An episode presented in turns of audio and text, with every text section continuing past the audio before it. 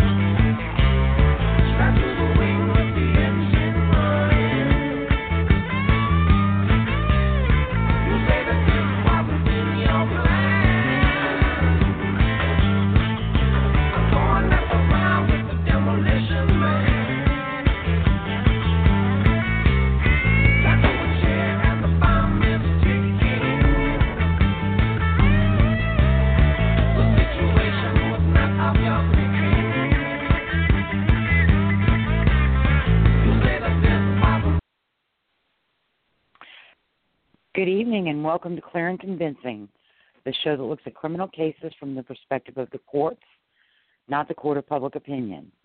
We're Lisa O'Brien, podcasting from New Orleans, Louisiana, one of only six states in the U.S. that has a state crustacean, and it's the crawfish. And Michael Carnahan from Little Rock, Arkansas, the state where you will find America's only diamond mine. In 1995, Hank Skinner was convicted of the brutal murders of his girlfriend Twila Busby and her two sons, Elwin Caler and Randy Busby. Pre-trial DNA test results on his bloody clothing linked him to the murders. Skinner and his advocates have claimed that he was innocent and that DNA testing would exonerate him. Tonight, we'll be discussing the case against Skinner, his failed post conviction claims, and the results of post conviction DNA testing, which were performed in 2000 and 2014. As always, we are a live show and calls are welcome. Our phone number is 347 989 1171.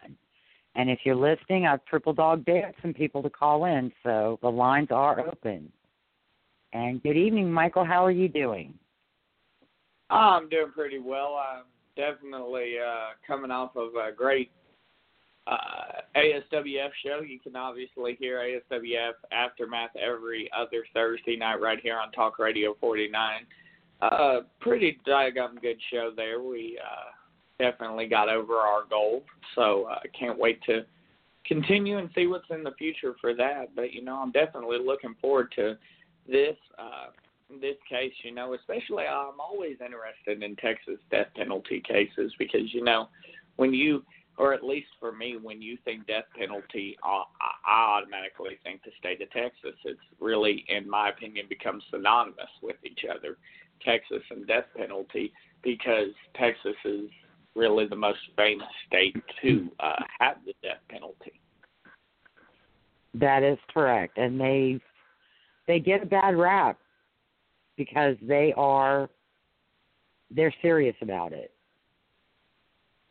But you know, really, when you think about it, and I just thought about this, Texas isn't really, you know, they they don't really deserve that bad rap as much as you know, they're not really taking away a person's rights as much as they're being more efficient about it, and they found a way to make everything flow quicker to then execute the mm-hmm. inmate quicker.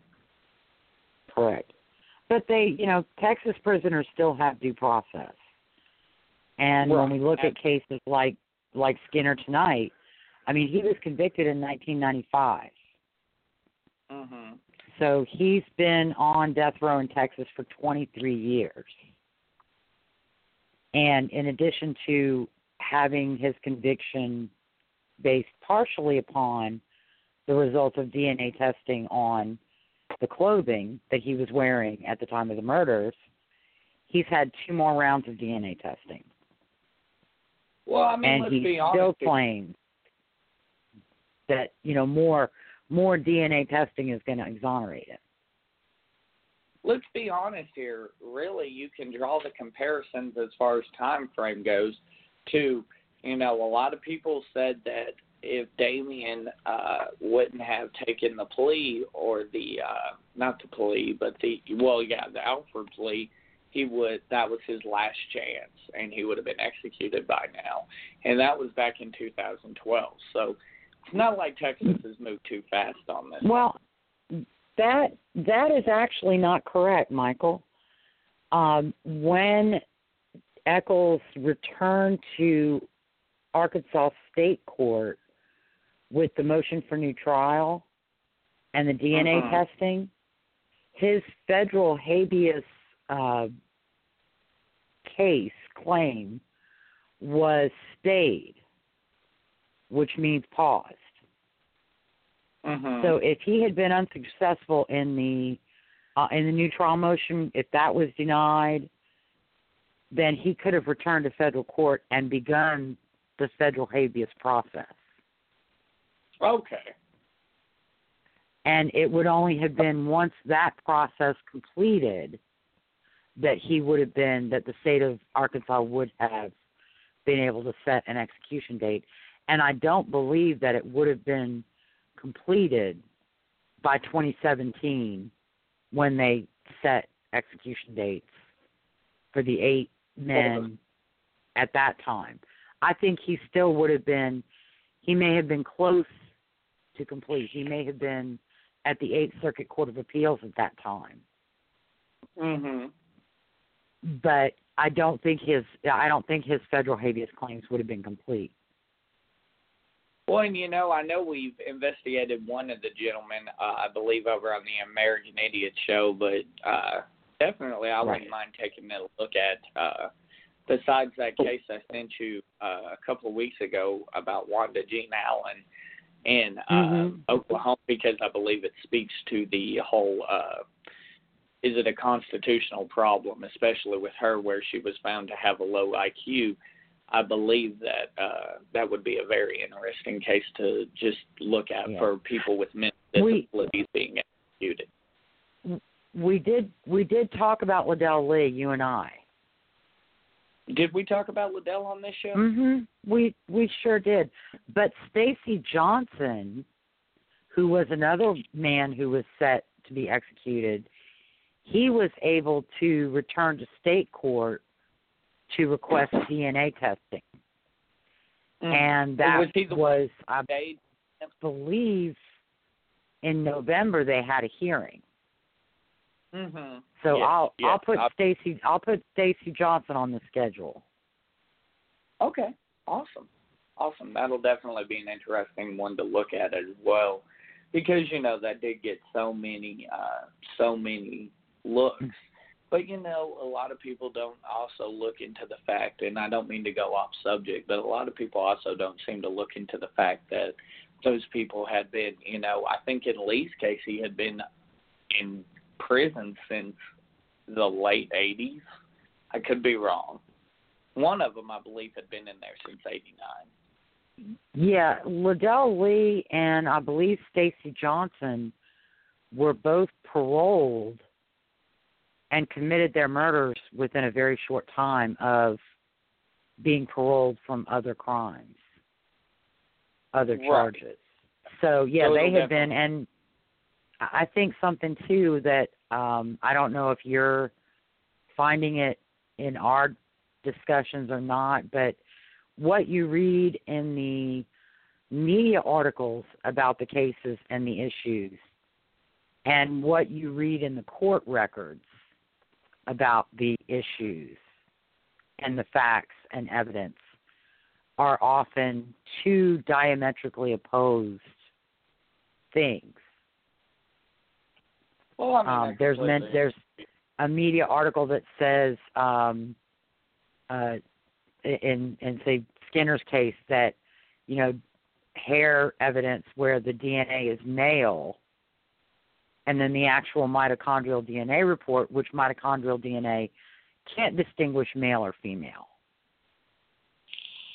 right.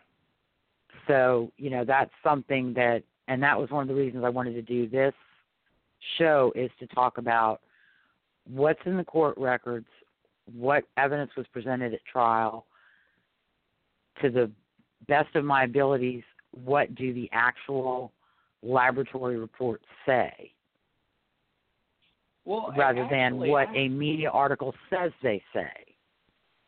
I have a question for you. You know, kind of Okay. into the thing about Wanda Jean Allen and stuff. I remember a specific quote from Damien when he came back, and I believe you were talking about it when he came back to Arkansas before these four inmates were executed. I believe it was four that they ended up executing. Um, and he had said something about, you know, they were fighting it because one of the gentlemen was mentally ill. Is that a pretty common occurrence where that's the last line of defense is, oh, you can't execute him because he is mentally ill? That is a common uh, either mental retardation or mental illness, or a combination of the two. And that is common. Up a lot in death penalty cases. um, and you know a couple cases that deal with mental illness. Scott Panetti in Texas, um, and there were a, there was another like a landmark case in Texas. I think it's Penry Mhm. that deals with mental illness. But as with everything else, something that I think the public doesn't often understand is the burden is not on the state to disprove the claim. And the burden Mhm. is not on the state to once again prove the crime, guilt, or punishment the burden is on the convicted person to prove that they have a mental retardation, intellectual issue, a mental illness issue, or something along those lines. They have to prove Right. that. Right. And, uh. Right. Mental retardation um, is usually a lot of times um, they will they will allege this, but then unfortunately the prior penalty phase has school records and they say you know the kid was a straight A student and he was never in special education and he had good grades until he just started doing drugs and dropped out of school. Well, and I don't So know if that's how a lot of those end up. I don't know if you have watched that documentary I sent you on Wanda Jean Allen, but one of the things I can already tell you I'm going to hammer you pretty hard on is Oklahoma seems to have made up their own definition on what's called pre on what premeditation is. And I'm kind of uh definitely going to hammer that one hard because they consider premeditation, hey, I walked to my vehicle to get the weapon they consider that enough time to be premeditated, and I think that's a little bit iffy. Um, But we'll get Um, into that. I hate- week. I, I hate to tell you, Michael, but they're correct. Premeditation can be a second, five seconds. If you're not in your if you're if you're not in your vehicle and you have an altercation with somebody and you walk back to your vehicle and obtain a weapon, you've made a conscious decision to use a weapon and escalate whatever the problem might be and that is premed premeditation doesn't mean that you have to sit for a week and write a plan or a to do list you know um Right. set up alibi buy gun buy disguise you don't have to do Mhm. those things to actually plan Okay. it can be okay. as much as going going from point A to point B, obtaining a weapon, and then going back to point A and using that weapon. So then, And you have to think- remember, you have to remember too that when you point a loaded gun at someone and pull the trigger, that's going to kill them or do grievous Right. bodily harm. So, Very true. but uh, what were you about to ask me? Well, what I was going to ask you was, in that case, why do you think? And I, I could be wrong because I don't know a lot of states, but the ones that I remember, Oklahoma is the only one that's adopted that definition of premeditation. So why do you think that?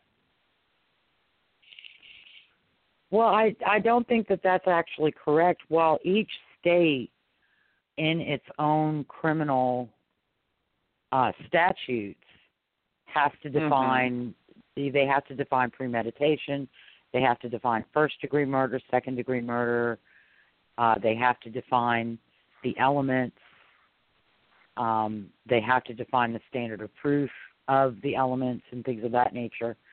Um, that's something each state does have a right to define. And but if you look, I think if you look from state to state, and I will get different state definitions. If you Mhm. look at them, I think that you'll find that they are, for the most part, the same. In other words, Right. people, the general public believes premeditation has to mean some length of time, a day, a week, a month of planning. And then it has to be Right. real planning. But what I mean is, And even in Cali- even in California, the sometimes the difference in California between first degree and second degree is whether you had the weapon on you or whether you got it and you brought it back.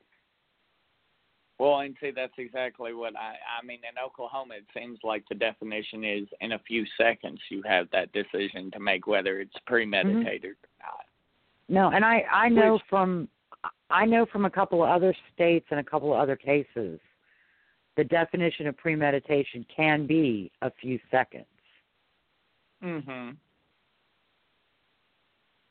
Well, So I- definitely being. but we'll we'll talk about it a little. We'll we'll go back into that in depth with Wanda Jean Allen. right. Absolutely, So, absolutely. I'm I'm glad we talked uh, about this because this gives me Yeah. you know some some things to start mulling over. Yeah, definitely. I mean, and especially, you know, uh, like I said, I don't know if you've watched the documentary, but definitely pay attention to some of the pre-trial testing in the first case she had against her, because I'm going to bring that up. Sure. Uh, where she was actually declared, you know, legally mentally retarded, um, and things like that. So, I mean, and it's not that I'm I'm literally going to ask you why that defense didn't work, or so on and so forth Okay. and I kind part of the reason also why I want you to uh watch the documentary is because I want you to because you've watched you know criminals throughout the years.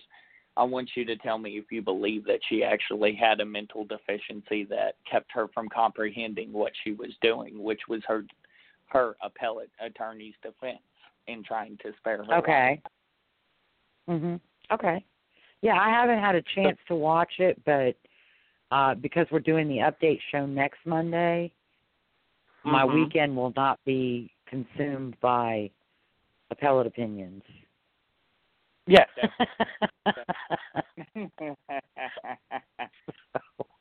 well, I will take the time and and I I do have a friend's book I have to finish editing.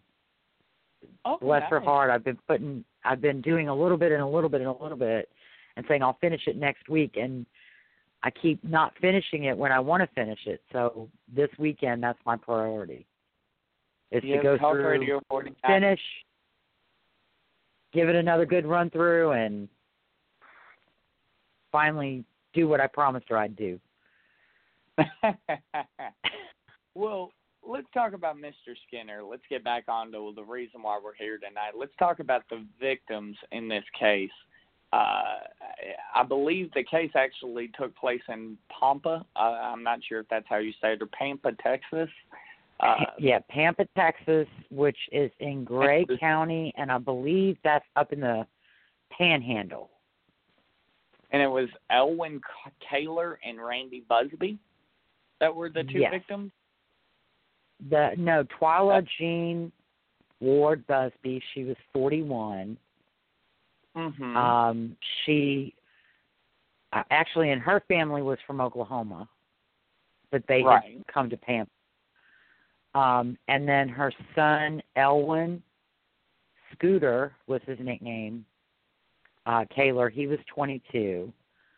Uh, Elwin had muscular dystrophy, learning or developmental disabilities, and severe diabetes, Mhm. and was unable to work. So he lived at home with his mother. And then her son, Melvin Randall Busby Jr., who was 20, he also had some learning or developmental disabilities and also lived at home with his mother. Um, she also had a daughter named Lisa, who Mhm. was a preteen or early teenager at the time of the Okay. murders. Um, and just to get into a little uh, preview, Lisa went to stay with her grandparents on New Year's Eve because she Mhm. was afraid of what Skinner might do that night because he and Twila were alcoholics Right. and probably abused drugs. He definitely abused drugs. Twila may or may not have. I've, my research on her has been, um, you know, kind of contradictory. In some places, it, you know, they said she did use drugs, and others she didn't. But um, he definitely did. He had a long criminal history. Um, in fact, when he got together with Twila, he had just been released from a sentence for unauthorized use of a motor vehicle, which is car theft. Okay. Okay. So And instead of Grand Auto, in this case, it was, hey, I used, I stole a motor vehicle. yeah, yeah. Um, and uh, he had moved in with her during the summer. Mhm. Uh, he was also known to be very jealous. Uh, Twila had a Okay. friend by the name of Howard Mitchell, and he did not like Twila's friendship with Howard Mitchell because he believed that she would get drunk and quote screw up. Oh wow. And Skinner also had a kind of a volatile relationship with his other girlfriends and prior first wife and you know, so he was not the he comes across when you watch his interviews as this jovial somewhat intelligent. I don't find him to be that intelligent, slick, smooth talker but I think mm. that you know in the controlled environment of a prison, that's the Hank you're going to see. But Right. outside in the free world, as a woman, you're going to see another side, Right. and it's not a. I nice mean, one. you talk about you talk about like these things and you don't even have to look up these individual people themselves to see this all you have to do is watch a very popular show you know it just actually just now got canceled after like i think it was a 20 year run but uh lockup and they constantly talk about these inmates that they interview in the in the prison systems that they go to that uh that you know act one way in front of the camera and to them and then turn around and when they're in their cell they're acting completely different. Mhm. Yeah, exactly. These guys exactly. And and a lot of them, are, you know, they're they're very like I said, Skinner's very very slick. and Mhm. he's got his story down pat and you know he he tells it and he comes off very earnest but it's a story and i guess one of the differences between me and a, a lot of other people is everything the convicted person says i take with a grain of salt and if i can't independently corroborate it with someone who doesn't have any interest or with a contemporaneous document, then I don't believe a word they say. Because right. the person who's been convicted and is on death row or serving life in prison has the greatest motive to lie. about the facts and circumstances of the crime, Yeah. of the case, of the trial, of the appellate process. Mhm. You know, So and and and it's you know that's that's what frustrates me so much is because he says he's innocent. He's claimed he's innocent for 20 years. Well, he doesn't have much else to do. He's in prison. Absolutely. If you're in prison, you're trying to find ways out of prison. You, I don't care what you say, you don't want to be sitting in prison. I don't care how Mhm. hard you think you are or any of that, you don't want to be sitting in prison. Right. And um But so Skinner Skinner was born in Virginia in 1962. mhm. Uh he was actually about 10 years younger than Twila Okay. because he was 30 uh 30 going on 30 wait 31 going on 32 at the time of the murders Uh huh. So we already learned, you know, he had his own run-ins with the law before he commits the murders on New Year's Eve in 1993. Um, I, what was his early criminal past? Was it just, you know, minor stuff like car theft and stuff like that? he he had been convicted of the unauthorized use of a motor vehicle um and you know this one kind of gives you a glimpse into skinner um and his the way his mind works he stole a vehicle he contacted the owner of the vehicle and said somebody else Mhm. had stolen it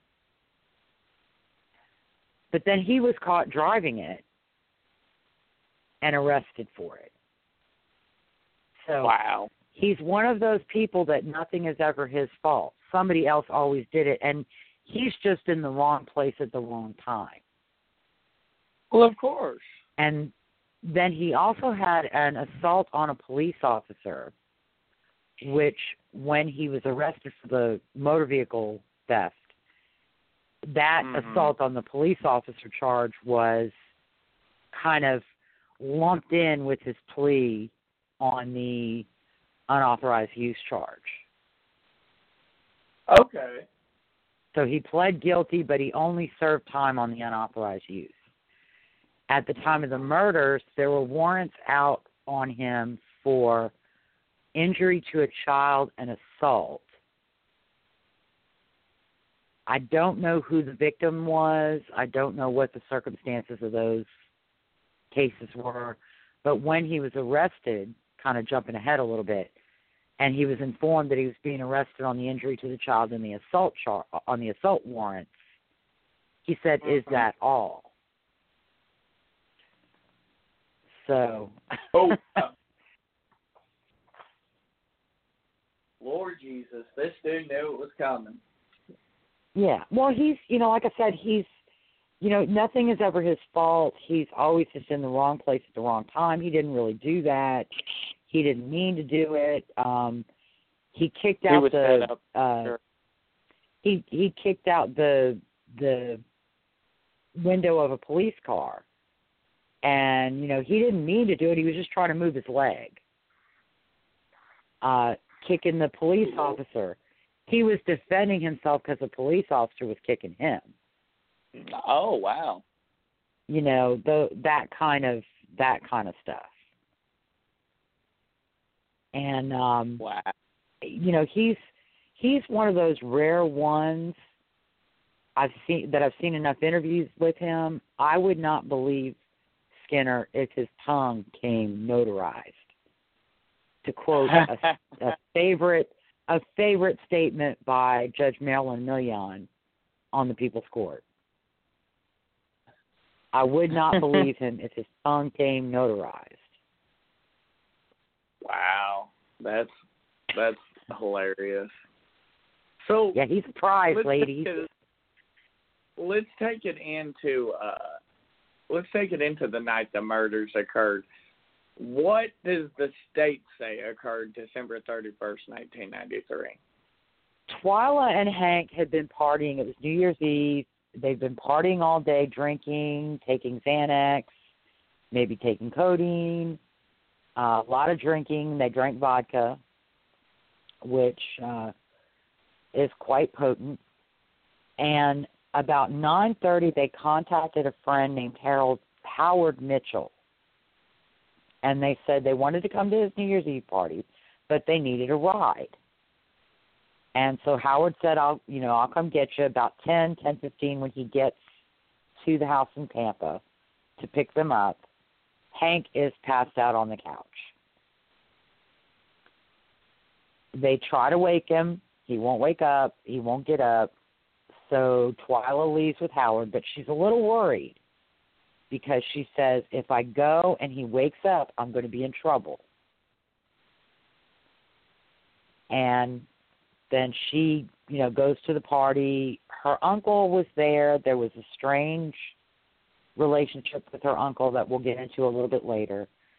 And he was following her around, but she was agitated about leaving Hank and him waking up and finding her gone because remember, he was jealous of Howard Mitchell. He didn't want her around Howard Mitchell without him being present.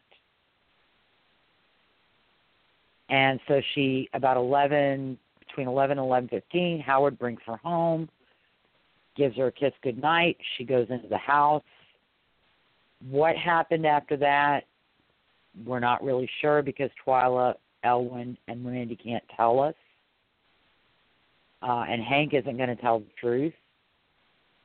But he said in a statement to police that he woke up and his vodka bottle was gone, and he right. figured that Twila had taken it to the party, which would have pissed him off.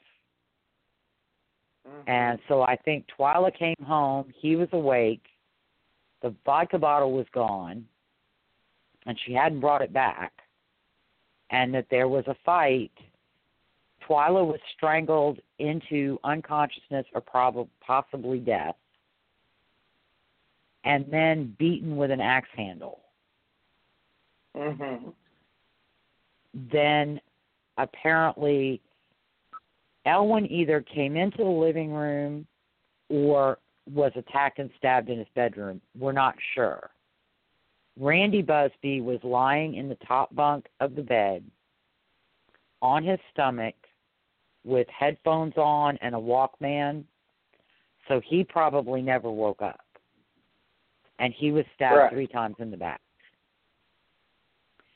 Elwin made it out of the house and got to a neighbor's porch and collapsed. And the neighbors called police. This is right around midnight. Right. Police come, they find Elwin, they contact they call an ambulance, they get him off to the hospital where he dies at 12:45. Uh, so I believe Elwin was actually 23 because his birthday was January 1st. Okay. Yeah. Um, the police go into the house. They find Twila dead in the living room. They find Randy dead in his bed. No Hank Skinner. Hank ain't Hank ain't there. Right. While Elwin had gone to a neighbor to try to get help, even though he was mortally injured. Hank walked three and a half, maybe four blocks to an old girlfriend slash NA sponsor's house, demanding to be let into the house.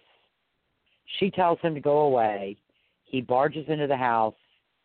He tells her he's been shot, he's been stabbed, he's been in a fight, he wants her to he's got to she's got to clean him up she's got to sew up his hand she doesn't find any stab wounds any gunshot wounds but he has a deep cut in his right hand which she helped him stitch up um he's talking nonsense but at one point he says he makes her swear not to tell anybody swear to god and then he says i think i kicked twila to death uh huh. And like I said, this is at midnight. At 3 a.m. is when police finally track him down to uh, Andrea Reed who's the ex girlfriend Right. and a sponsor. Uh, three hours later. And at one point she went to leave the room to go call help. She wanted to call Twila. She wanted to get him help and he threatened to kill her if she called anybody. So you know, he doesn't summon help. He doesn't call an ambulance. He doesn't go next door and tell his neighbors, God, please call the police, call help. Somebody came in the house and killed everybody. Mhm. He goes off to his girlfriend's house. And when police arrived at 3 a.m., they find Hank Skinner in a closet with no door, hiding behind the clothes. Kind of like you Wow. know, like when a cat puts their head under a blanket, and they think it's if you can't see their head, you can't see them; they're invisible. Yeah. So, and he was wearing bloody clothes, bloody shirt, bloody. He was wearing bloody pants and bloody socks. He'd taken off his bloody shirt. Yeah, and I cannot wait until we get into his defense because I already see you have it on his defense for uh what happened. That's just hilarious. But uh But obviously we went over some of the evidence there, uh and we went over Well- the arrest. They found him, you know, yeah, in the hall in the closet naked. Uh no, no, no. He was wearing his pants and his socks. They were covered in Oh. blood, but he was wearing his pants and his socks. I apologize. He was a little decent. but uh they find him without a shirt on and things like that. What Mhm. other evidence do they have besides obviously, you know, they're gonna look at the blood on the uh pants and socks. Right. Well, I mean, there there's the circumstances. I'm sorry if you're in a house with three other people, and everybody ends up dead but you, and you leave the house and go somewhere else, and then try to hide. That's flight is evidence of a guilty conscience. Flight can be Right. used as evidence of guilt. and of course you know I'm that sure would be that. you know that that would be flight. And you don't have to get far. You don't have to be gone long. if you go from point A to point B, and everybody at point A is dead, and you're not.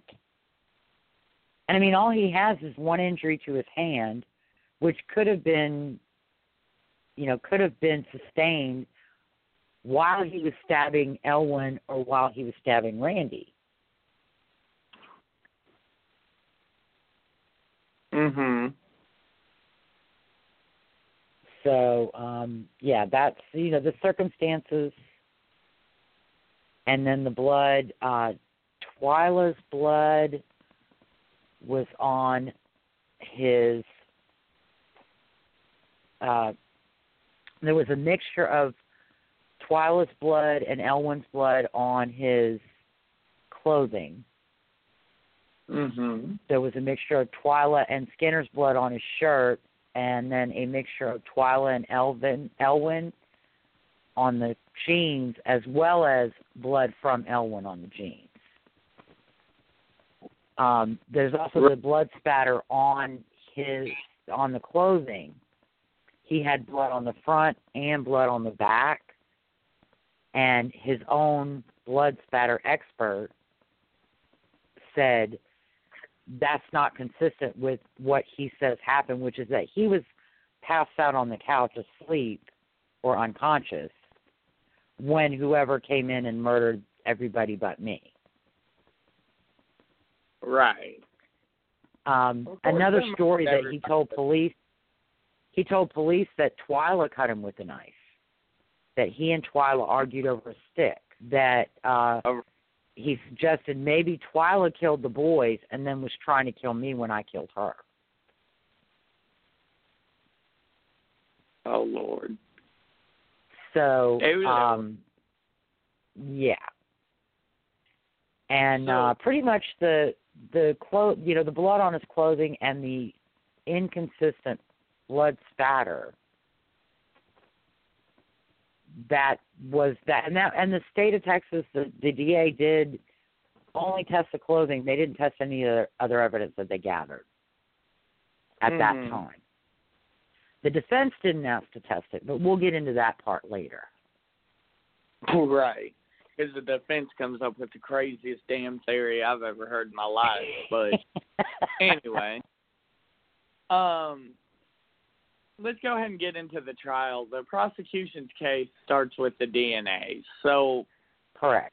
what is the original DNA that's tested from the clothes? What's that showing? Right. Like I said, um, Twila and Elwin's DNA on it's described in the opinion as clothing, so it may be spots on the shirt, spots on the pants, on his socks, you know, but it's Twila's blood and Elwin's blood. And so that suggests he was very close to both of them while they were both bleeding. Um, and then there's a mixture of Twila's blood and Skinner's blood on his shirt, which again Well, means he was very near Twila while she was bleeding and while he was bleeding. Well, of course, and his uh his defense totally totally addresses all of that while being completely crazy. Uh, but let's talk about Andrea. Uh, what's Andrea? Andrea Reed. Yes. Andrea Reed is the ex girlfriend NA sponsor. And uh when police take Skinner away, she gives them a statement. She recounts everything he said, every crazy story he told her. And he did tell her some crazy stories. Um she recounts how he threatened her, threatened her children, threatened to kill her, how he barged in the into the trailer, how he needed her help with the cut on his hand. Um, and then she tells her about the swearing to her not to tell anybody that he thought he killed Twila by kicking her to death. Right. And so, um, you know, she was she was kind of the state's star witness because she was able to put a lot of context to what might have happened based on the statements that Skinner had made to her. And the fact that he was Mm. telling her some crazy things that he was like he was trying to come up with a story to explain what happened, but he could never quite settle on one that really worked for him. So he kept Right. testing new ones out. And if she if he told her, you know, two Mexicans came to the house to correct, collect a drug debt and she said, "Oh, come on, Hank. You know that ain't true."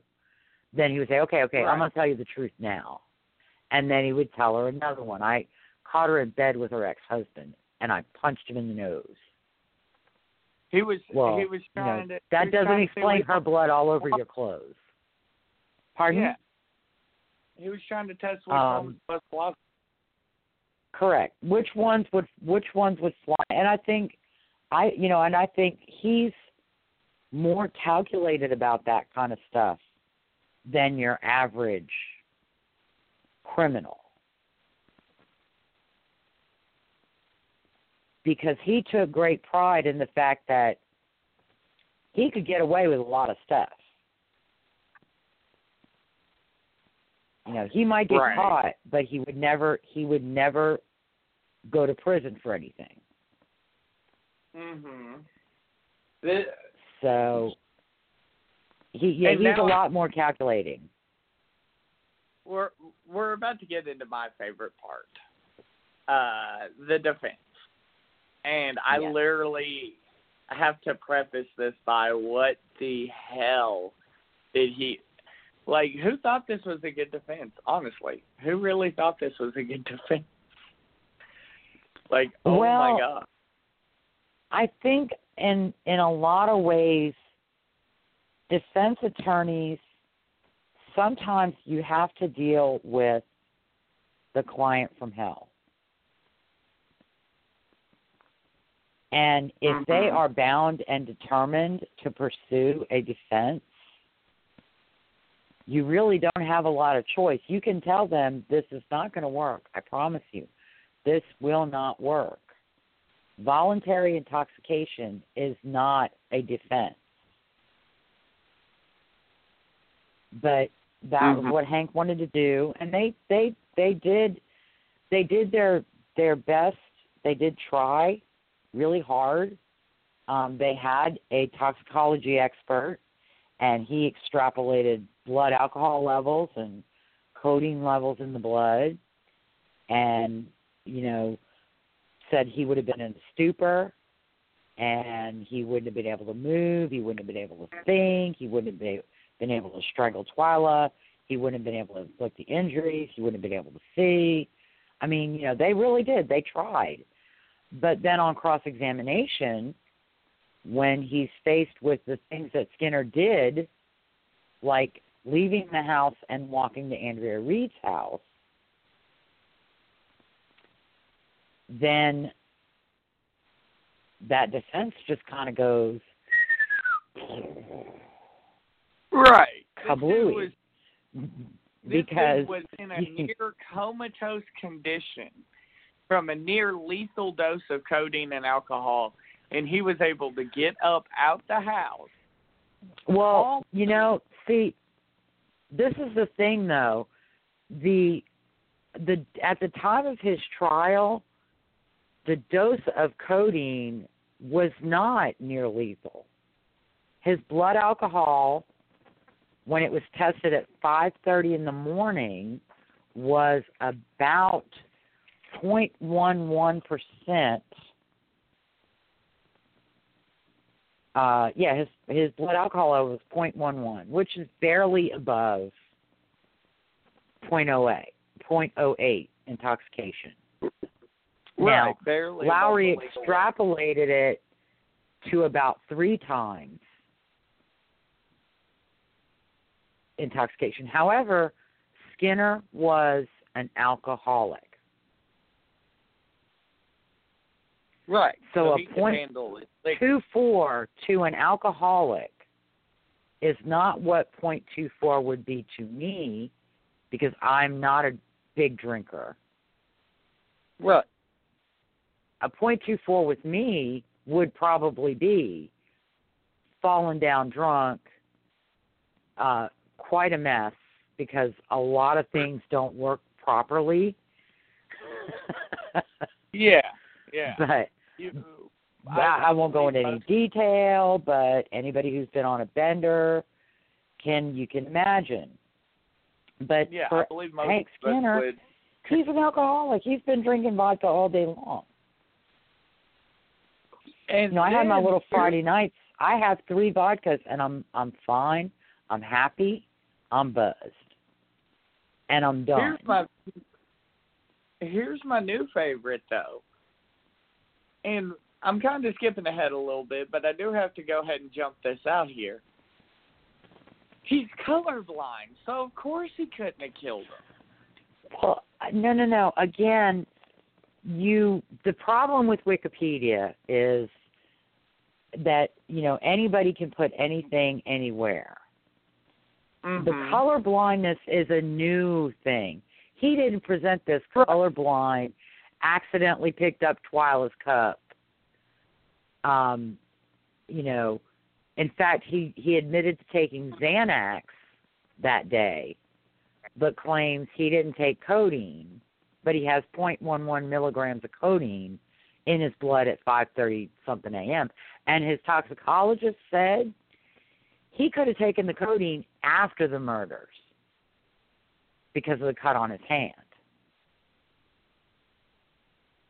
Um, there's also with the, the the alleged allergy to codeine, Skinner was not Mhm. exhibiting any signs of any kind of allergic reaction to codeine at the time of his arrest. Mhm. Uh, you have to remember, drug seekers, when they go to an emergency room or they see a doctor, they will say, I am allergic to codeine because codeine doesn't pack enough of a punch. Mm-hmm. And they want to get a more narcotic pain reliever. Okay. Makes sense. And so there was testimony from from Skinner's ex-wife at some point during the process. I'm not quite sure whether it was during the trial or, or in a later uh, a later action that he always said that he was allergic to codeine because he didn't like it because it wasn't strong enough. Right. So, um, but he, you know, like I said, he was. He said he was allergic. He may have believed he was allergic, but he wasn't exhibiting an allergic reaction. Right. And right. when you are allergic, I'm allergic, legitimately allergic, because I get a rash on my inside forearm and upper arm. And it won't go away until the codeine is out of my bloodstream. Right. Um, So- but I don't have an anaphylactic reaction, and I don't have an a, a an elevated quote narcotic effect, which is what he's trying to claim. Because he was allergic, it was more powerful for him than it would have been for anybody else. And right. again, That- that- you know that hasn't Right. been my experience. Um, but you have to be careful when you are allergic to anything. If you get a rash, the second time you take it, the rash might be worse, and the third time you take it, you might go into anaphylaxis, which is swelling of Right. the tongue, the throat, the air passages, and you die if you don't have epinephrine. Mhm.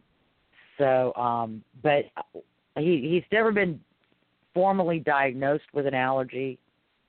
He claimed an allergy, but given his drug history, that may have been in order to obtain stronger narcotic pain medications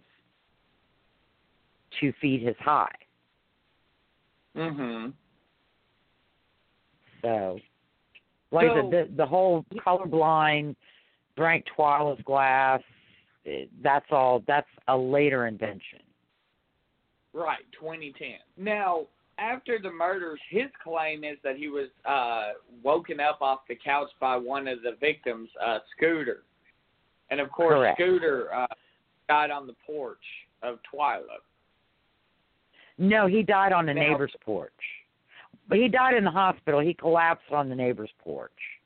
And I believe Okay. when police got there, he was unconscious and was not able to tell police anything about what had happened or who had done it.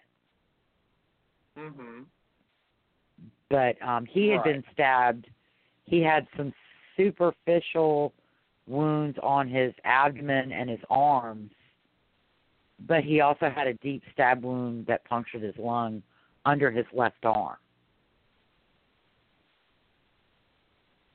Right, right. So, you know, he was he so, was in pretty bad shape. He had muscular dystrophy, hmm uh, so I don't I don't believe that he roused Skinner. Again, that's Skinner's version of what happened. Right. He was totally unconscious, and after it's all over with, he's totally unconscious, and the killer Yeah. doesn't come and get him first. Right. Nor does all Makes- these people who you know are probably screaming bloody murder from being murdered hmm wake him up. I I don't know that you know I don't know necessarily if if Skinner and Twila had a volatile relationship the way I suspect that they probably did.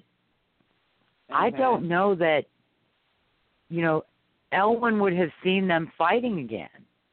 And remember, you know, Twila's daughter left the house that night because she was afraid of what Skinner might do. That's the kind of day it had been with them drinking all day and doing drugs all day. So, yeah. Um It was a scary situation to say the least, mhm. especially for you- for a uh, child. Yeah. Yeah, like I But, said, I think uh, she was between 11 and and maybe 14. I can't remember. I don't remember what her age was in 1993, but she was, you know, relatively young. So what's the deal? Who's Uncle Bobby? Okay. Um, and one of the other claims Skinner had made was that he had a prior injury to his hand that would prevented him from being able to strangle Twila. I call BS on that one. Um, and it just happens to be the same hand that he cut, you know, when he was stabbing somebody.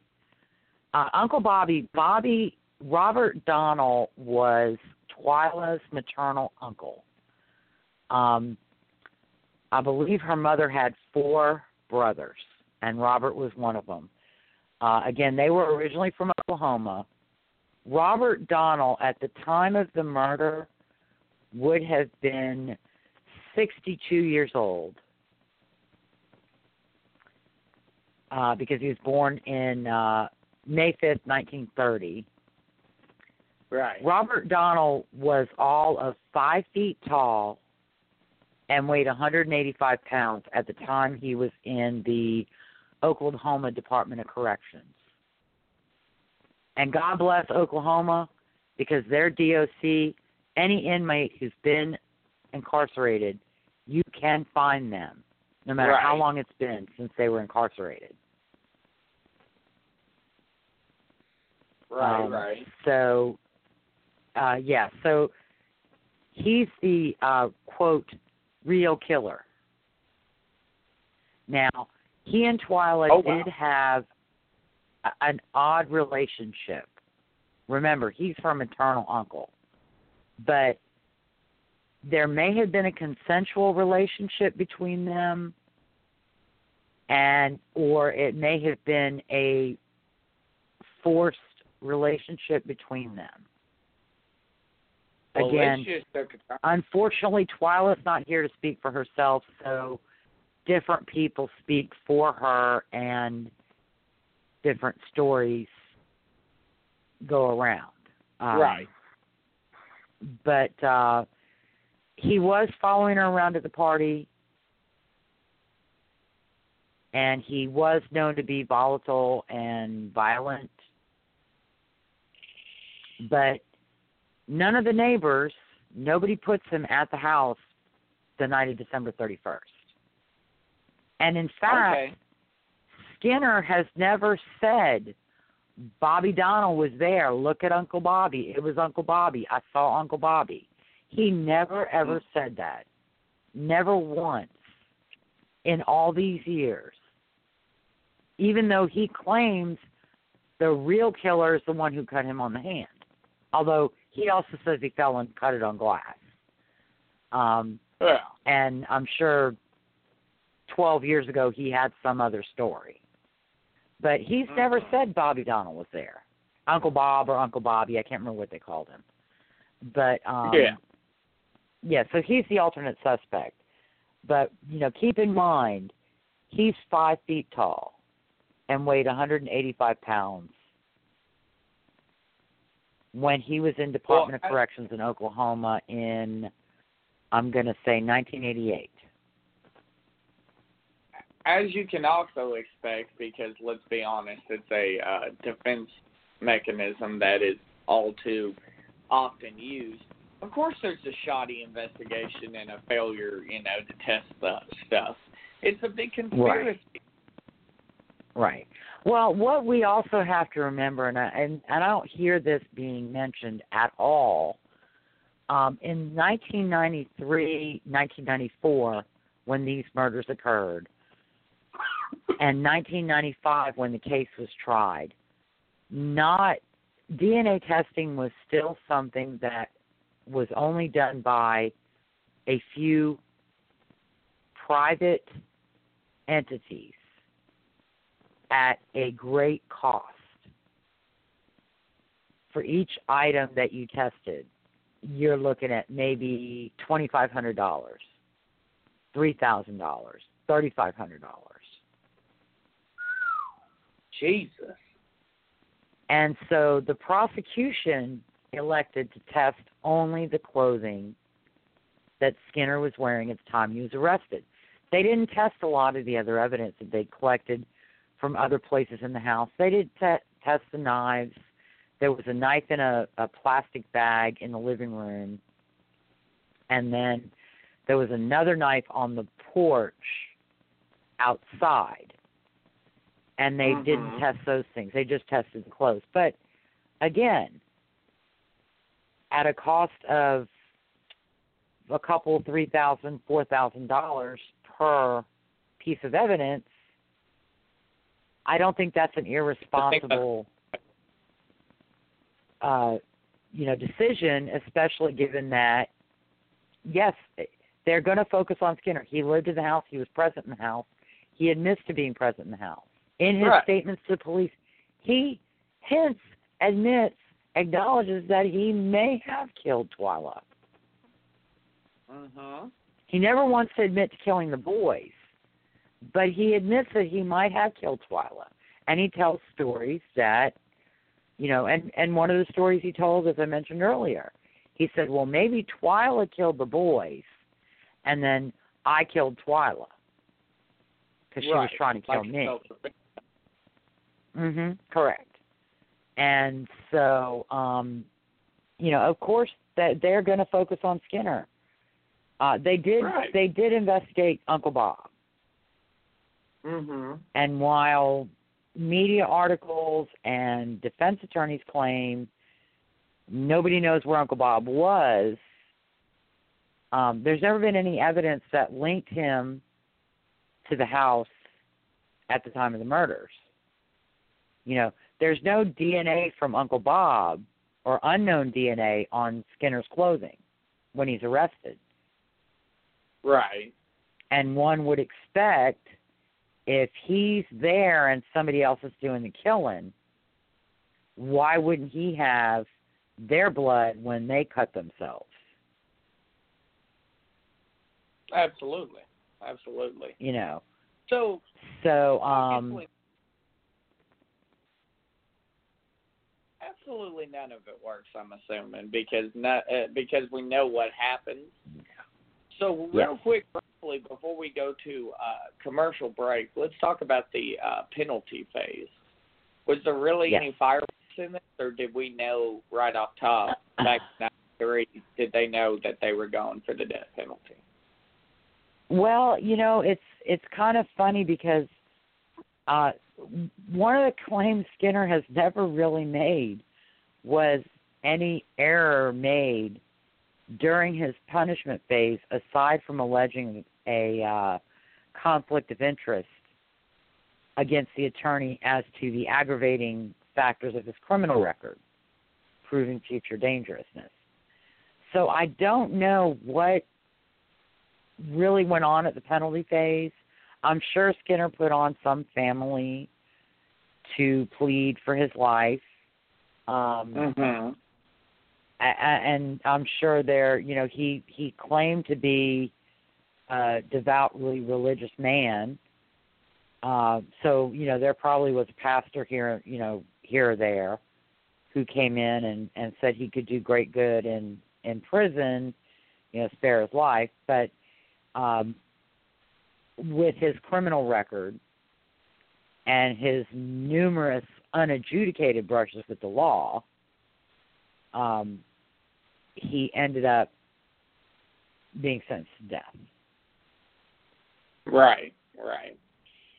Well, Lisa, when we come back, we're going to pick up with the appellate process and the direct appeal that uh, spurned directly from this case and go right up until today for the last hour of Clear and Convincing tonight. Uh, we'll be right back uh, with more Clear and Convincing right here on Talk Radio 49. Are you looking for the best deals for your vaping needs and accessories? Then check out the guys at Sub Ohm Vapors. With daily specials on a wide selection of mods and juices, they will surely become your one stop shop. Ray and the guys at Sub Ohm Vapors, located at 6929 JFK Boulevard, Suite C in North Little Rock, Arkansas, want to see you. Join them on Facebook, Twitter, Instagram, but more importantly, visit the store or call 501 392 6487. Sub Ohm Vapors. Vape it like you built it.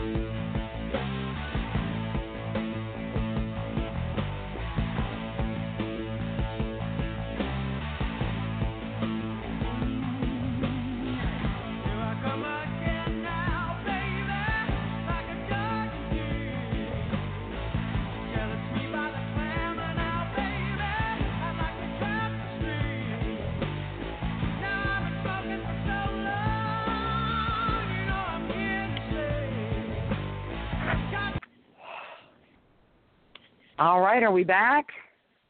Yes, ma'am, we sure are. All right. Um, I'm I outside at the moment. Okay, okay. well, I caught you outside smoking. Um, mhm. so we get to the direct appeal here on uh, Mr. Skinner.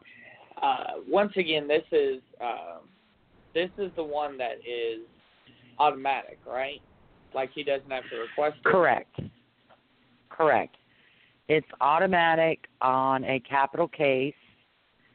It is a direct appeal, and it is meant to challenge the conviction and sentence and Mhm. any errors that occurred during trial, such as omission of evidence uh, that was not relevant or inadmissible or objectionable in some other way. Um, uh-huh. Failure to admit certain evidence and those kind of those kind of things that happen during a trial. Um, and Skinner's appeal was relatively simple. Uh, the first issue was he felt that the evidence, while it was sufficient to prove that he killed Twila and Elwin, was not sufficient to prove that he killed Randy. So So he should get a whole new trial. He basically admits, yeah, I killed Twila and Elwin, but I didn't kill Randy. Well, you know, it's an it's an interesting position that he um excuse me, hang on just a second. Okay. Um I had my cat trying to eat my headphone cord, which would have been very bad. Um Yeah. so that's, you know, guest appearance by Tigger. Um so he uh he's acknowledging that it's the evidence is sufficient to, that he killed Twila and Elwin, which is interesting given the fact that he had claimed he was totally innocent. He didn't do this. And the appeal was handled by a, a different attorney, not the same one who uh, handled his defense at the trial. okay. And then Okay. another issue that he raised was that during the testimony of his toxicology expert, the state learned of some notes that the expert had written of some questions that he wanted to discuss with the defense attorneys to try and, and clarify some of the things that, you know, issues that he had come or recognized during his review of the prosecutor's materials. Mm-hmm. And so the prosecution and the defense argued whether or not those things were admissible, whether they were work product, which is protected from disclosure. And the judge ended up ruling that it was admissible because he was testifying and they could be a basis for his testimony. Right. So the um, the judge ordered that the notes be produced, and they were pretty um, were very interesting. And I'll I'll post them on the WordPress page. Um, but they're questions he had come up with uh, during his review, and so the state was able to use those questions in their cross examination. Okay. Um, and now the Court of Criminal Appeals did find that the the notes should not have been disclosed, Mm-hmm. but that basically it was a harmless error because while the notes were a factor during the cross examination, the cross examination was thorough and covered areas that weren't covered in the notes, such as saying, well, he walked three and a half to four blocks to Andrea Reed's house. Could he have done this if he was, you know, in a stupor? And of course, Right. the expert had to say, no, I can't believe he did that. Right, absolutely. I couldn't imagine walking three and a half. Uh, oh my goodness. That's Yeah, three and a half in a- the dark at Yeah. night. at midnight in little old Pampa, was- Texas, where the sidewalk is wa- is uh, probably rolled up at nine o'clock, Yeah, even on is New Year's Eve. used. This is before widely used uh lighting outside too in the dark. Mhm. street light stuff. But uh I mean obviously he's not he's not successful in his direct appeal. So he initiates the second phase, right? The state post conviction. Yes, he he initiated, but I could not find a lot of information. Apparently, his attorney, who was hand, who had handled the direct appeal, was trying to get witnesses, and so his Mhm. attorney was able to secure a recantation from Andrea Reed with help from David Protus or Protess and the Medill Innocence Project at Northwestern University, Right. who we talked about during the out with the Alstory Simon case. And Right, um right. so they came in and they were able to get some uh information about the sheriff at the jail uh a, a former jailer who claimed that the sheriff was copying privileged mail and giving it to the prosecutor and a few things like that but it looks as though he missed his deadline to file his state post conviction claims Mhm. and then tried to file a federal post conviction claim, which was then stayed to go back to state court. And I don't know whether he actually, I think only one issue, the issue regarding Dr. Lowry's notes, was the only issue that was addressed at state post conviction level. Mhm. and you know that was again it was an error but it wasn't one that had an impact on the conviction Right, right. because So, tell tell me why does Andrea Reed recant her statement? Was she bullied into Well- this? Like what?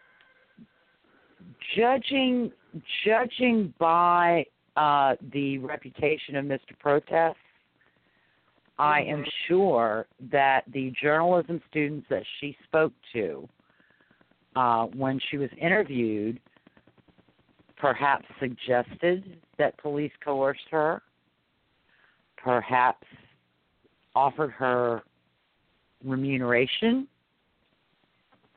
with books and movie deals when they free Hank Skinner from prison. Right. And so she said, Yeah, this officer threatened to arrest me.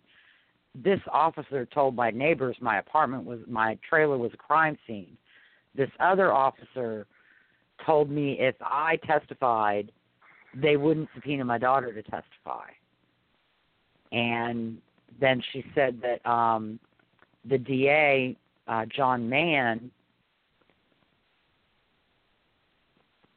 threat made threats and gave her a script and told her what to say, and that another uh, district attorney who was assisting him in trying the case gave her a script to follow during her testimony, Oh wow. and that So you know everything. went everything she said at trial was a lie. Everything she said said in her police statements was were lies. And um that uh you know everything she said you know hank skinner told her a lot of stories and she knew none of them were true. And they they got taken out of context at the trial. They weren't as bad as they sounded. Kind of. Mhm. and Miss Reed actually ended up before a grand jury because what she was doing was she was admitting perjury not only in the context of the statements to police, but also in her trial testimony. Right. And Gray County officials were contemplating charging her with perjury. Hmm. Uh, I don't know whether that actually happened. And the attorney representing her was the same attorney who was representing Skinner at that time. Okay. That's definitely So- to me. Yeah, because you know he's he's going to represent her, but he's the one who's putting her in jeopardy as far as the criminal charges go, because um, uh, he's getting her to admit to perjury Right. She perjured. in a sworn statement Mhm. under oath. So, um, so All that yeah, that didn't. But like I said, Skinner had missed a deadline for the state post conviction because generally once once your your conviction and sentence become final after direct appeal and or after the U.S. Supreme Court declines uh, a writ, you have a certain period of time within which to file a state post conviction. But I will. Uh, I'll look if I can find anything on it uh, over the weekend, and I'll I'll go into that on the uh, update show.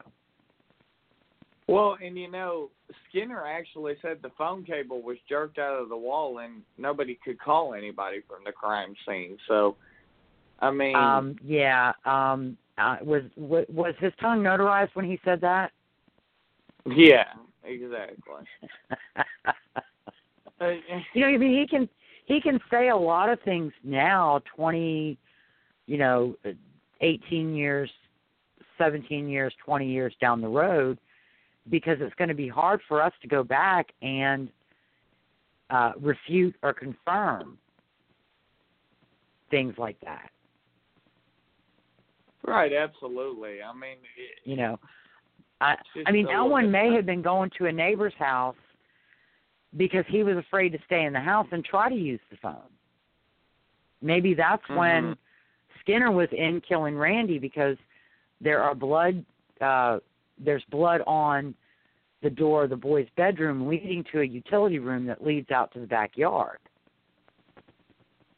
Skinner also Mhm. says he was going to the party to get help from the men there. Ask me if I believe that.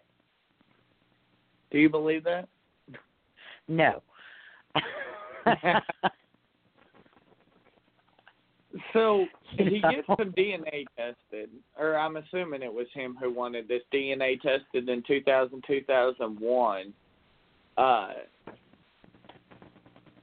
he he had been requesting DNA testing, but um, John Mann was still the DA, and he was not um, exactly hip to that. But he did take some evidence and submit it for testing.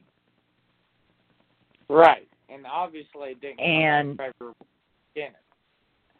No, it didn't come back very favorable to Skinner. Um, what they were able to do was do some DNA testing on um, some of the hairs, and it's not really clear from gene screen from the reports whether they were testing blood on the hairs.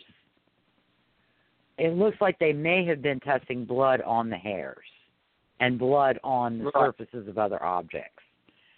Um, Mhm. But yeah, what they found was on a blue notebook on the cover was Twila's blood, and then her Mhm. blood on a hair from her back, a hair from her left hand, and a hair from the axe handle. Skinner's blood on a cigarette butt, and then a mixture on a hair from Twila's right hand, Twila and Skinner. Right. Now, Skinner claims this mixture was Twila and an unknown male, but I've downloaded the GeneScreen reports and it's very clear it's Twila and Skinner. and it was never retracted or amended or changed in subsequent rec- reports. Now they did find an, a mixture an, on a cassette tape with blood and gauze uh, with a blood stain on it that weren't known, were unknown. However, they did not receive Elwin or Randy's blood when they did this testing.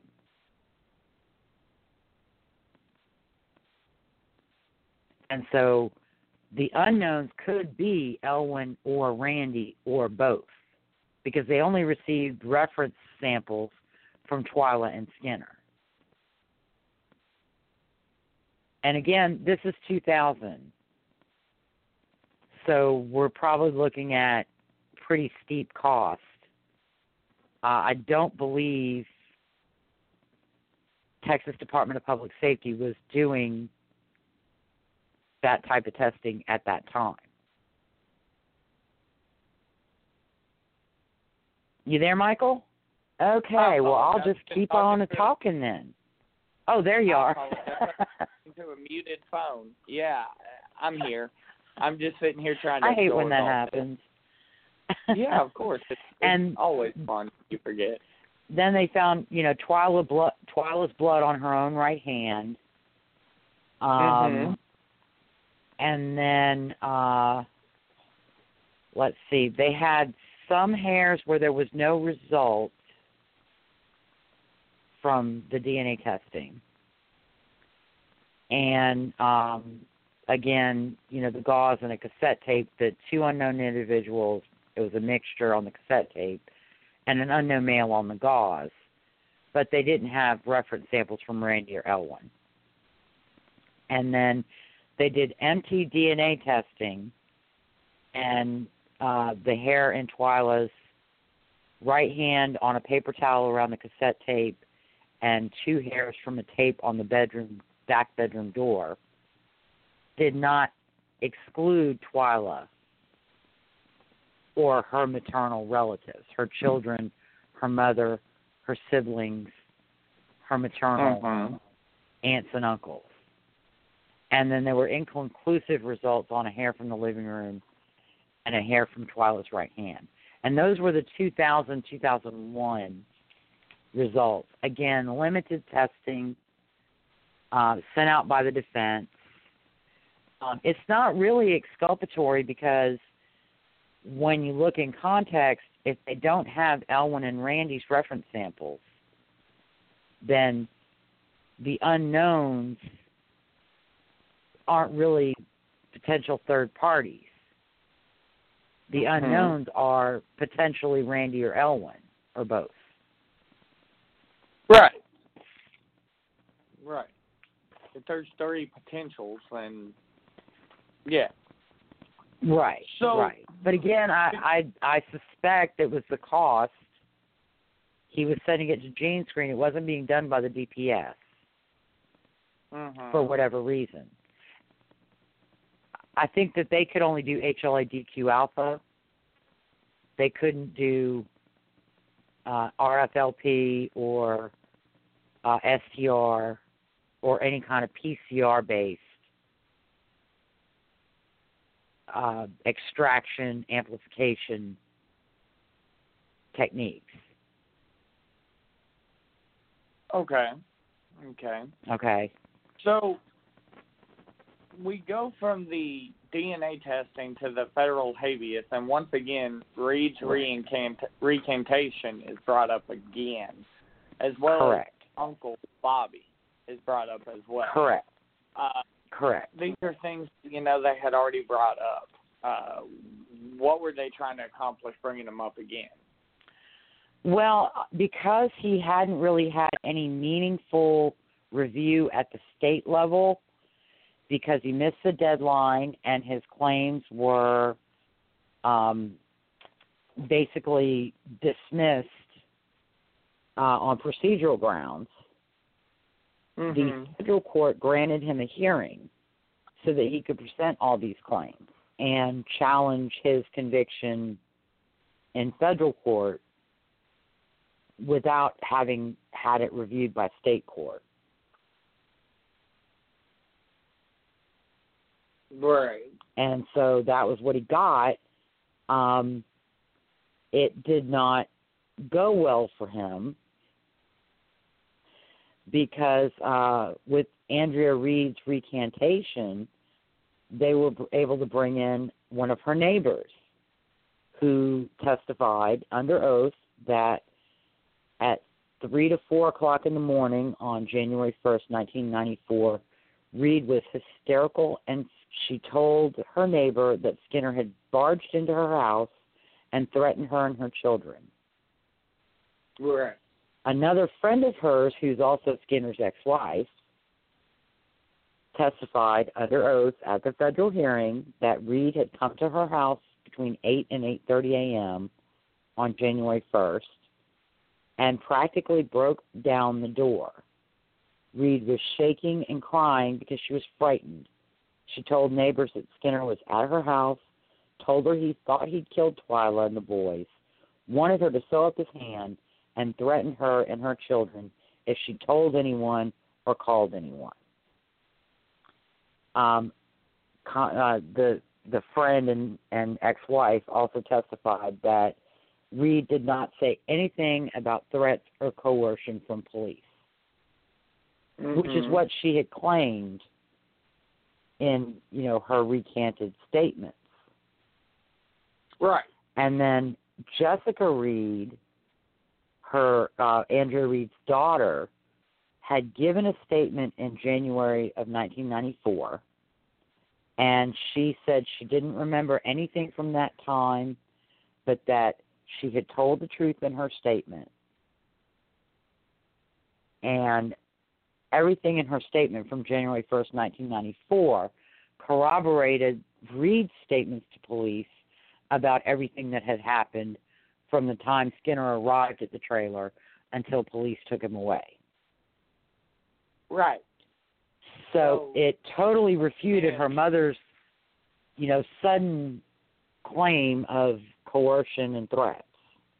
Um, yeah. And I I know a lot of people won't place any faith in this, but the police officers that were named by Reed as having threatened her and coerced her, as well as the two prosecutors testified. And they denied all of her allegations. Um, the prosecutor, John Mann, testified that one of the claims that Andrea Reed made was that she was a prisoner in her hotel in Fort Worth during the trial that they wouldn't let her go anywhere, they wouldn't let her talk to anybody, they wouldn't let her do anything. Well, Mr. Mann testified that the hotel or motel uh, in Fort Worth where they were staying during the trial was in a bad part of town. And that everybody staying there was cautioned not to go out after dark and to be cautious when they were out. And he also testified that there had been a shooting near the motel during the trial. Uh, one of the officers, Connie Lockridge, testified that she had viewed Reed as a victim because she was frightened and worried about the safety of herself and her children. And Katie Gerhart, who was another officer accused by Reed of threaten, threats and coercion, uh, testified that Reed was nervous and pacing on January 1st, 1994, and that she kept trying to tell officers things, and they would tell her, "It's okay. You're going to be able to make a statement." Mm-hmm. And that when they were in Fort Worth, Reed expressed fear of Skinner having her murdered, and asked Gerhardt to stay with her. So, um, like I said, I know nobody's going to put any stock in what the police and prosecutors say because one of the most maddening things about case discussions is the claim police lie all the time, prosecutors lie all the time. Uh-huh. But, you know, again, you take it for what it's worth. Ironically, it wasn't the police and the prosecutors that the federal court believed was lying. It was Andrea Reed. Well, um, the judge we- found none of her allegations to be at all credible. Mhm. Well, we already talked about the recantation. You know, Uncle Bobby. We obviously have referenced, hmm and this allergy to codeine. You know, we went into detail about where. Really, it seems like he's bringing the same stuff up over and over again. I mean, the failure Yeah. to test evidence. That's really Yeah, the first. that was actually no. that was an allegation made against his defense attorney, uh, Mr. Comer. I can't remember Oh, his first name at the moment. Yeah, So because is basically what what Skinner's what David Protess and Skinner's new attorneys, Robert Owen is among them. Uh, what they said is that Skinner's defense attorney should have tested everything. Part of the reason for that is because the Texas DNA statute initially enacted had a, uh, I guess, a requirement. If DNA testing was available at the time you were tried, and you elected not to test DNA, then you could not get post conviction testing. Okay.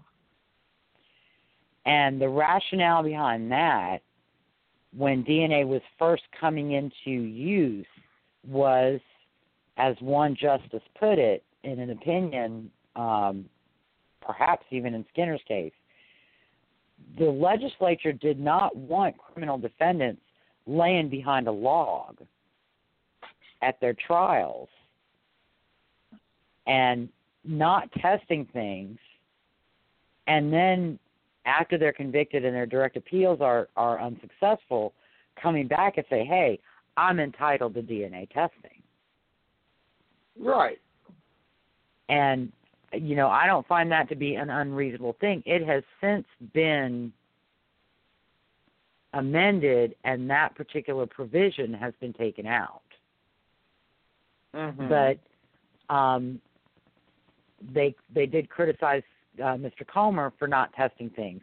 The problem is that while they argue seeing the defense tested, the results would have been secret. They wouldn't have had disclose had to disclose them. And while that may be true, if they requested certain pieces of evidence to be tested, the prosecution could test that same evidence. So if they said we want to test the knife, the prosecution could test the knife too. And Right. then have and what Comer testified to in the in the federal hearings was he didn't want to get give the prosecution any more inculpatory DNA test results given the already inculpatory nature of what they did test. And his strategy was to criticize them for not testing more and pointing to Right. that failure to test as a shoddy investigation technique. And the federal court Okay. found that was a valid strategy. Right. Like I said, anything Which- anything the defense tested, the state could have tested too, and then gotten Right. more inculpatory results. Skinner might have been able to keep his results secret, although it kind of bothers me that it's okay for defense attorneys to request testing or request access to evidence to perform their own testing and not to have to share those results. If it's supposed to be about truth, then let the chips fall where they may. But don't say it's about truth if you want to do things in secret and not release your results. Right. Absolutely. I completely, I completely agree. Agree with that. Uh, Yeah. e- e- no, no evidence should, you know, be one-sided in that aspect. Right. Where's the conflict Right. of interest? And before we leave the federal habeas. Mr. Mr. Comer had been the DA in Gray County at the Mhm. time of Skinner's earlier convictions. And so they alleged that, especially during the penalty phase, this was a conflict of interest because Comer could not call into question the convictions that he obtained through his office. Um, the little bit that I've been able to find, Comer did not actually handle the prosecution of the the assault on the officer and the uh, theft of motor vehicle charges. He was the DA. But you know, if you watch Law and Order, he was kind of like Adam Schiff or Arthur Branch, sitting in his chair in his office and giving everybody their marching orders and giving him advice and you know, uh, you know, being their conscience if he didn't like what they were doing. Uh, Right. But he wasn't in the trenches in the courtroom prosecuting Henry Skinner. Mhm. Um, and again, that was not successful. Uh, it, it's not unusual for people to work in prosecutors' offices for a decade or more, and then go to work for the public defender. Right. or to set up a very successful criminal defense practice in the same jurisdiction. And Yeah. there was a question as to whether um, Skinner may have even waived the conflict of interest. Because when a former prosecutor is appointed to represent him, you know, he may have been given something. Skinner certainly did not prove uh, that he didn't waive it, although the state wasn't able to produce any documentation that proved he, He did. did. So it, it became Right. kind of a, a, like I said, a gray area that there's no proof that he did, no proof that he didn't. It's heavily disputed, and but in the analysis, the court, uh, the federal district court, just didn't find that there was an actual conflict. And right. Right. Actually, felt that Comer and his co-counsel did the best job that they could do given what they had to work with. Okay. Okay. So, and I want to go So- back to Uncle Bobby for one minute because there's something that's going to come up that I, I've got to get out there. Um, a neighbor of Bobby Donnell. Now, Bobby Donnell, I think in 1994 maybe 1995, perhaps even before Skinner's trial, Donnell was killed in a drunk driving accident on I-40 in Okay. Texas or Oklahoma. So he was not around to defend himself. But uh, a neighbor of his, who was also a caretaker for Donnell's wife, testified regarding some statements that the wife had repeated that Donnell had allegedly made, which are double were double hearsay, and also testified to witnessing a couple of days after the murder, Donnell taking everything out of the truck, the seats, the carpet, everything you could take out of the truck. He took it out and he thoroughly washed the interior of the truck. And um, he was also, she testified about his violent character, and he was known to carry a knife, and he was volatile. Um, but a lot of the testimony she gave was not really that different from testimony that was submitted through other witnesses at the trial Mhm. because this all of this was raised and fingers were pointed at Uncle Bob at the trial. Uh, but two things that came out that kind of diminished her value to the defense to Skinner and increased her value to the state was that she did not observe any blood in Donnell's truck after Right. the murders when he was cleaning it. And she testified honestly when she was asked, "Did you could you see in the truck? Did you see any blood?" No. Um, she also described a jacket that Donnell wore as a tan jacket. And so that you have some cliff notes here, keep in mind, tan jacket. Donnell was five feet tall. All right, Okay. you got me. I got you. I got you. All right. So, you know, we're an hour and 43 minutes into this, and we're finally going to have Skinner win one. Uh, Skinner versus Switzer.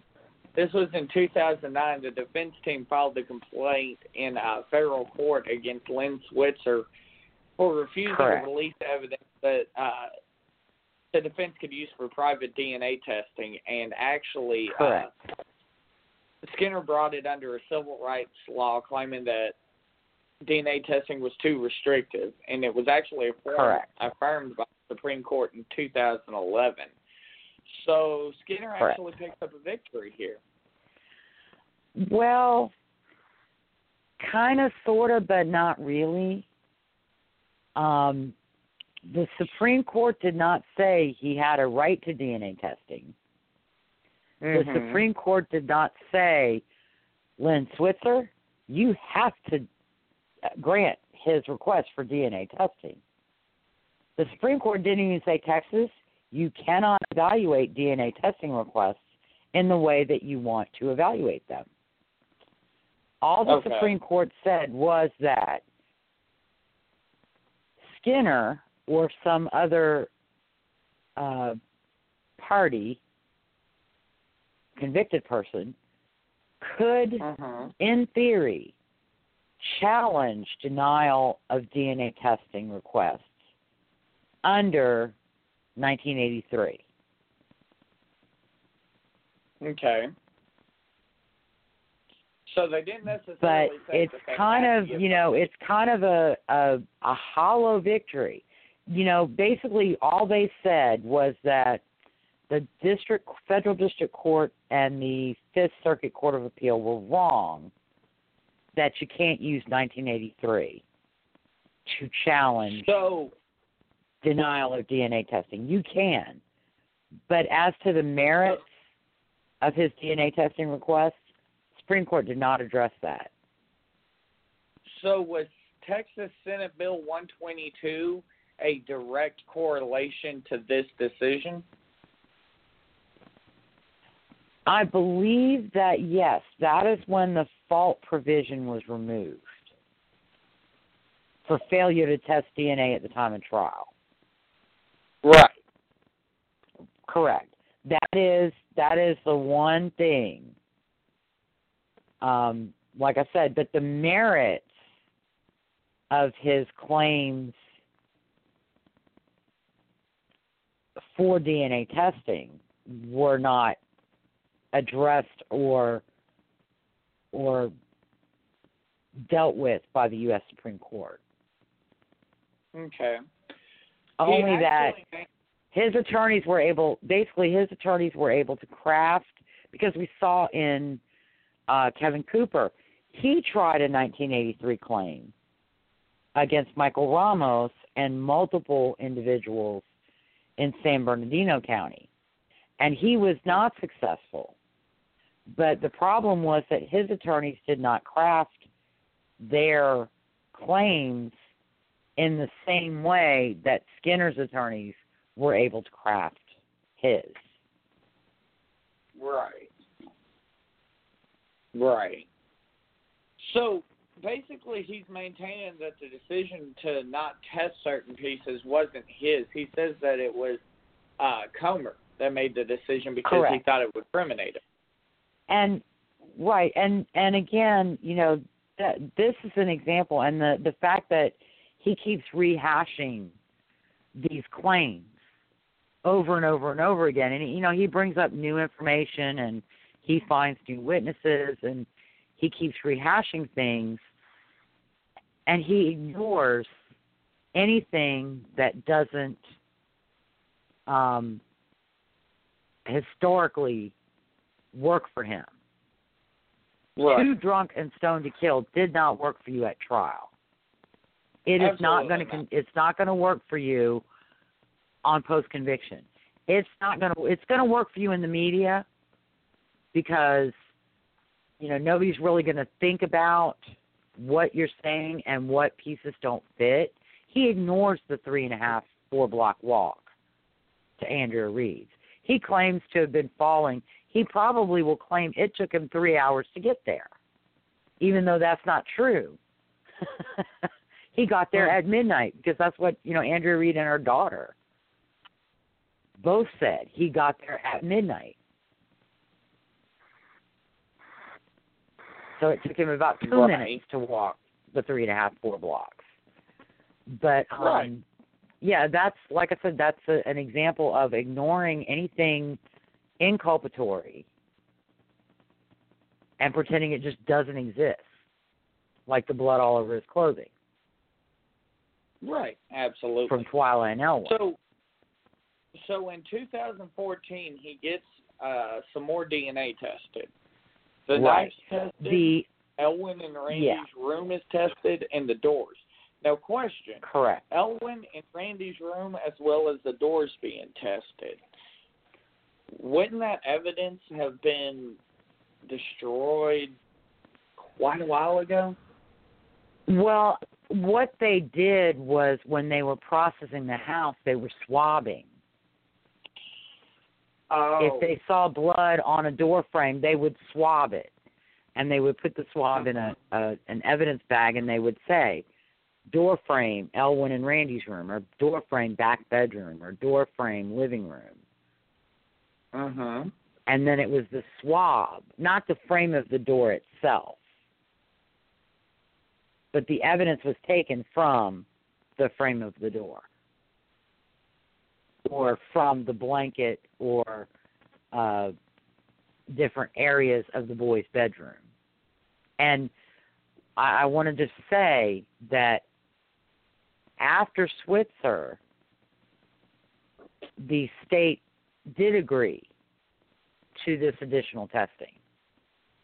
And the state did agree to test these things that Skinner wanted to see tested.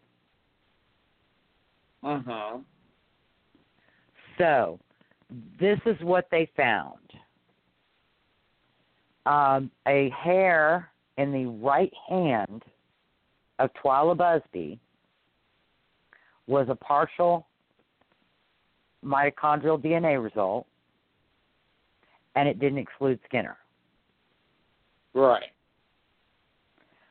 Cassette tape in the boy's bedroom, blood. Two partial profiles, probably from two different spots on the tape. Mhm. Skinner. Partial profiles. Okay. So okay, let's. I won't say it was Skinner. It didn't exclude him. Right. Um, tennis shoe in the boys' bedroom, two spots. Skinner. Didn't Mhm. exclude him. Comforter in the boys' bedroom, nuclear DNA profile.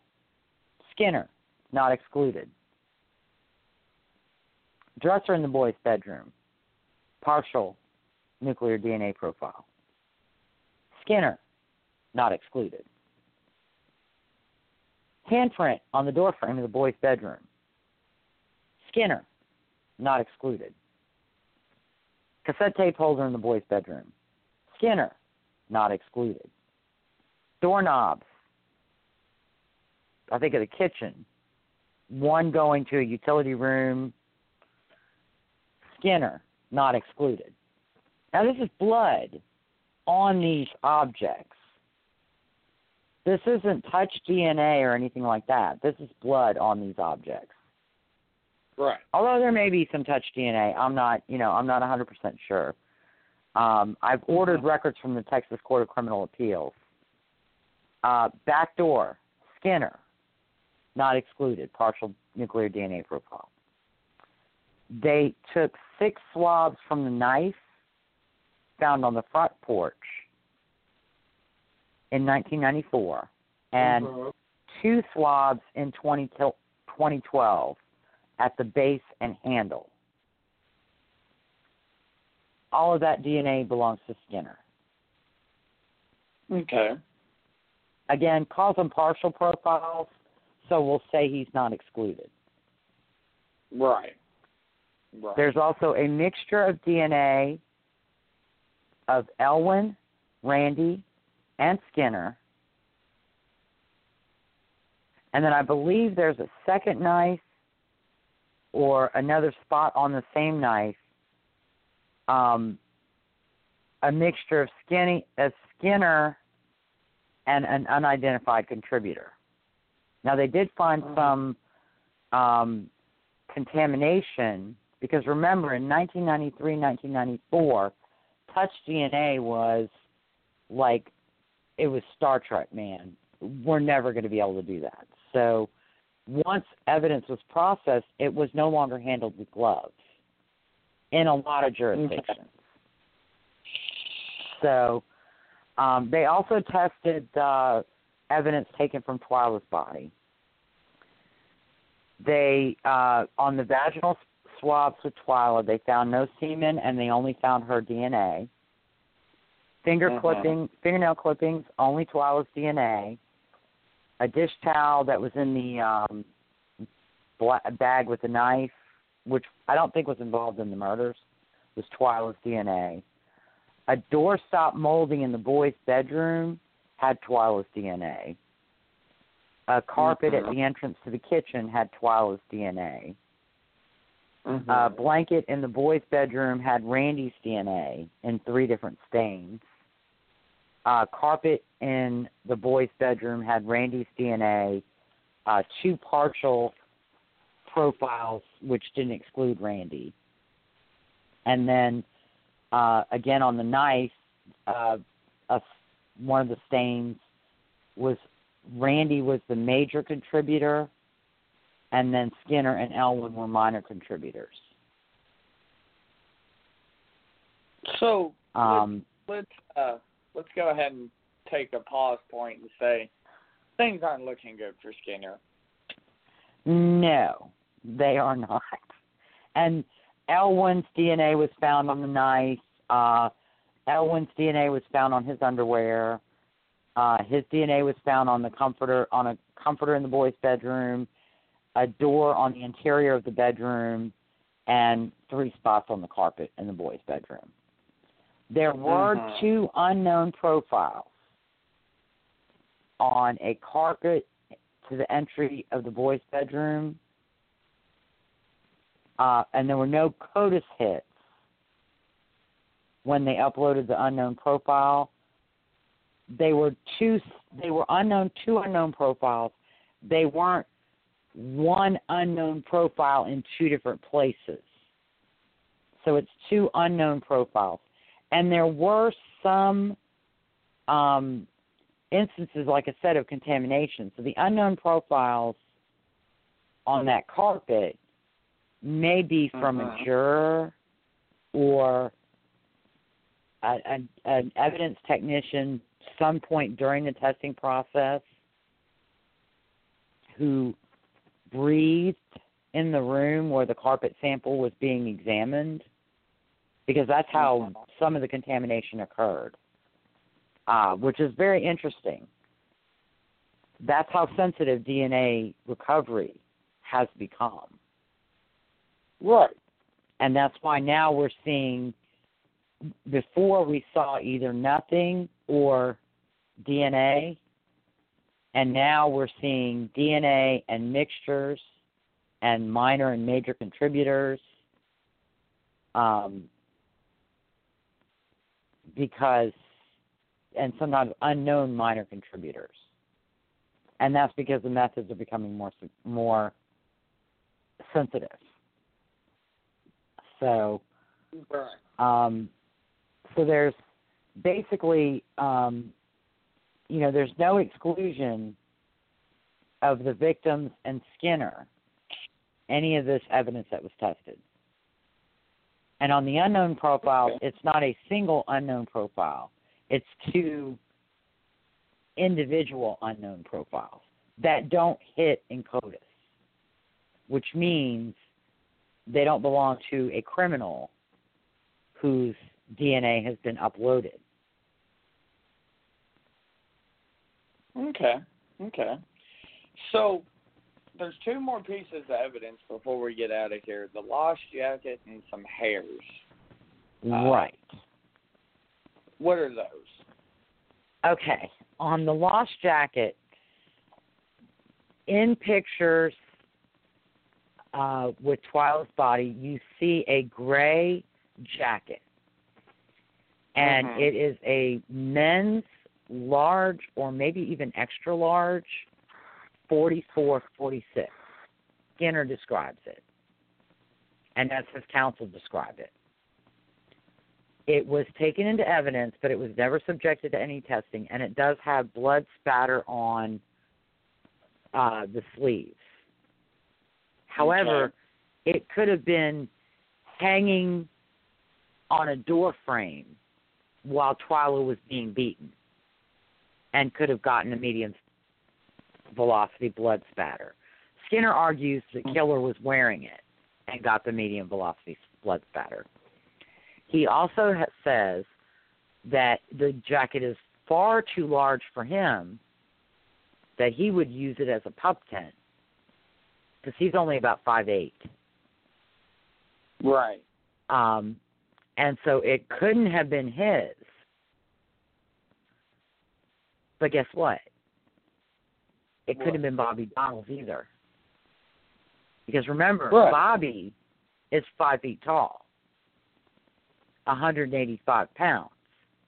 Mm-hmm. He's not So going to be wearing a men's large or extra large jacket, 44, 46. Now, Elwin and Randy were both six feet tall.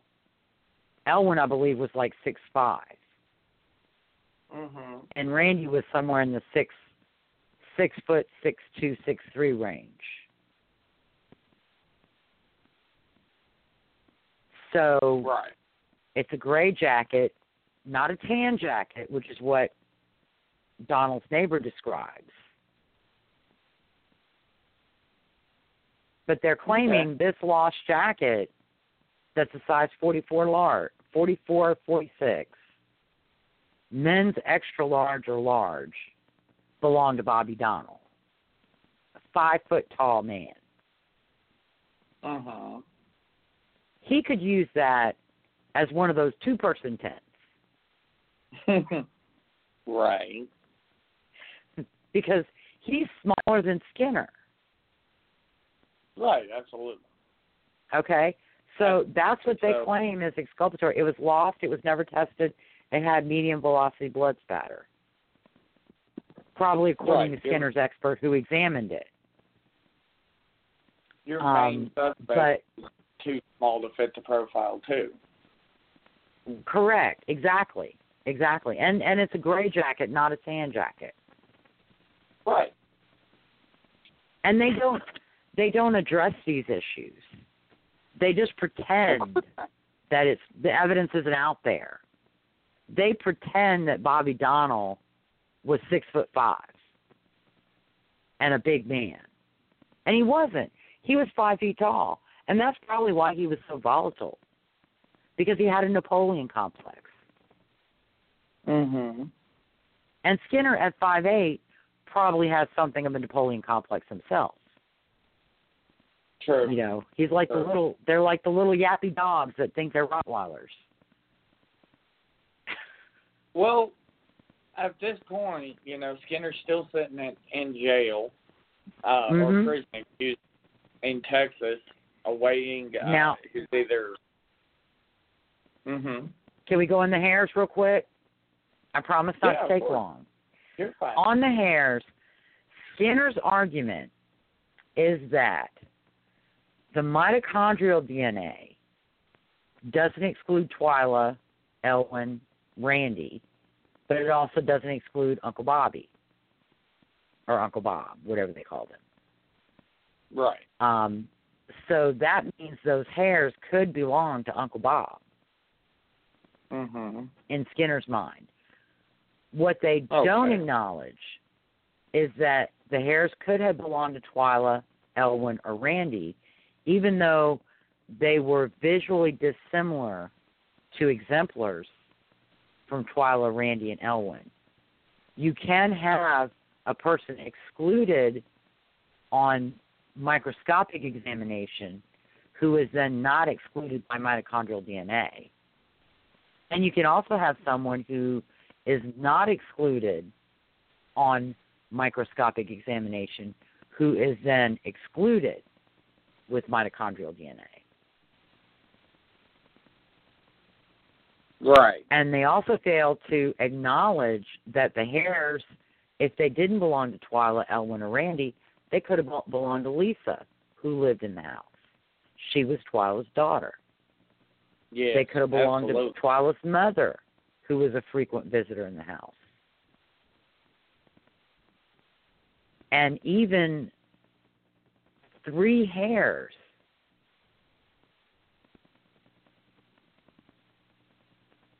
that still doesn't place Bobby Donnell there because there's no nuclear DNA on the knife, on anywhere in the house that places Bobby Donnell there. Right, absolutely. There's none. Mm-hmm. And you know, the final thing is they're ignoring that mixture of DNA from one of Twila's hands, from blood on a hair, I think it was, and a Mhm. a hair that the mitochondrial DNA does not exclude Skinner. They argue because it's quote visually dissimilar that it does exclude Skinner, but not according to the mitochondrial DNA, which is probably slightly more reliable Right. than visual examination. And it may be that just whoever did his plucking of hair from him didn't get enough areas on his head. True.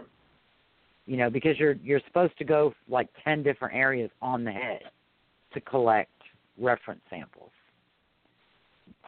And judging by Skinner's